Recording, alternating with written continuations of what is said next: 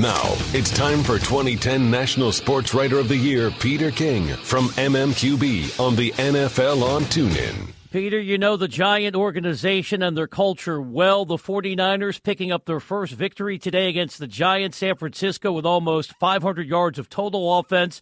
Giants have given up 82 points in the last two games. Do you think Ben McAdoo is going to last for the rest of the season? I think he's going to last for the season, barring. Uh you know, an absolute insurgency inside this team. Uh, but the way they're playing right now, I can't see him lasting beyond this season. You know, there's only been one coach in the history of the New York Giants in the last 80 years who's gotten fired after two years or less, and that's Ray Handley, 25 years ago, after two years succeeding Bill Parcells. And uh, I think uh, it's probably going to happen to Ben McAdoo. Uh, but just remember one thing: the reason why I don't say it's automatic is very simple. That the the, the guy who owns this team is his father's son. Wellington Mara was one of the most patient men in NFL history, and John Mara doesn't make people walk the plank without giving them every chance. And so we'll see what happens the rest of the way. But I'd be very surprised if McAdoo didn't walk uh, on January first. Hey, Peter, Vontaze Burfict is no stranger to extracurricular activities or, or fines, and his head coach, Marvin Lewis, has made, you know, several attempts to justify his behavior, but he's flagged today after a late hit, and then he makes contact with the official, and then he's ejected for, from the game. At, at what point does the league or the Bengals say enough is enough and move on past Vontaze Burfict? Well, I don't think the Bengals are going to do that because if you look at the Bengals – uh, Nick, what they have done consistently over the years is they have they have uh, basically I don't want to say enabled, but they have kept guys on their team longer than most uh, most people ha- have done, and so whether it be uh, you know Adam Jones, uh, you know whether it be others over the years who've had a very difficult time with authority uh, I just look at this and I say, I, I mean, look, I'm, I've had enough of Burfict, and I think America has. Uh, but I think the Bengals think he's a good enough player that they're going to stick with him. Taking you around the league with Peter King of the MMQB. Peter, what's your view of the myriad of reports about the escalating tension between Jerry Jones, Roger Goodell, and now other owners getting involved?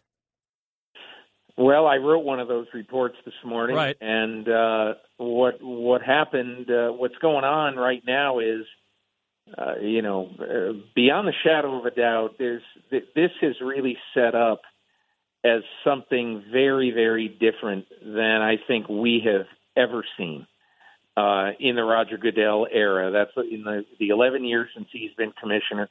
There is an openly defiant owner, a big time owner who has turned anti Goodell and who essentially uh, has been uh, has been a uh, is going to be, I think, until he signs his contract, a thorn in Roger Goodell's side, and that's Jerry Jones.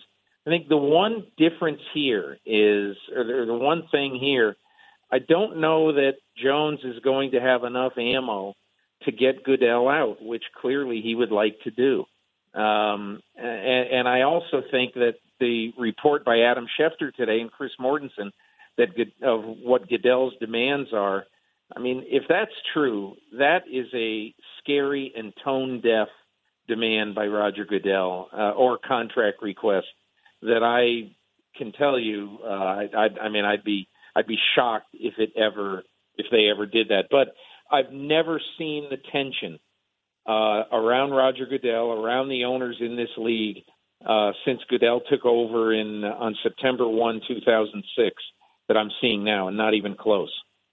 Peter, you know, sticking with the Dallas Cowboys, we all know about the uh, Ezekiel Elliott uh, issue and the fact that he's now going to be suspended and he's not going to come back to the back half of the season. But, you know, I, I read something early today that he is looking to uh, take a trip outside the country to kind of uh, refocus himself and retool himself mentally. But I ask you, with that in mind, how is he going to prepare himself for the return and possibly to help the Dallas Cowboys solidify what I'm thinking is going to be a wild card spot?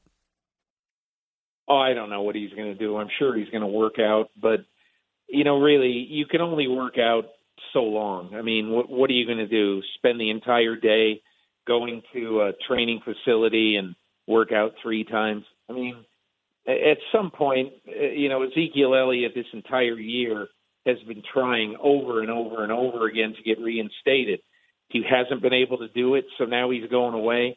I don't think it's a big deal at all. Uh, I saw the Ian Rapoport report, and I, I'm sure that he's uh, going to comply with whatever uh, physically he should be doing along the way, and he'll come back and and uh, he'll he'll be he'll play well when he comes back.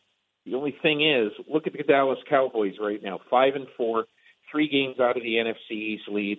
Highly, highly, highly unlikely they'll be able to catch Philadelphia for that lead. So they need to at least go to 500 so that he's going to have a chance to come back and help them get a playoff berth. Finally, Peter, Eagles with the best record in all of football, but do the Rams remain the best story? Another comprehensive win today over the Texans, who are reeling without Deshaun Watson. How about the Rams and the Saints? I mean, the Saints are just killing people. How in the world can the Saints score over 40 points and Drew Brees not throw a touchdown pass? It's a historic time for the Saints.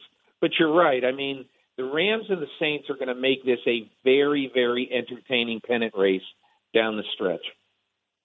Peter, as always, we value the insights. Enjoy Sunday Night Football, and we'll chat with you on Tuesday on NFL No Huddle. Thanks so much.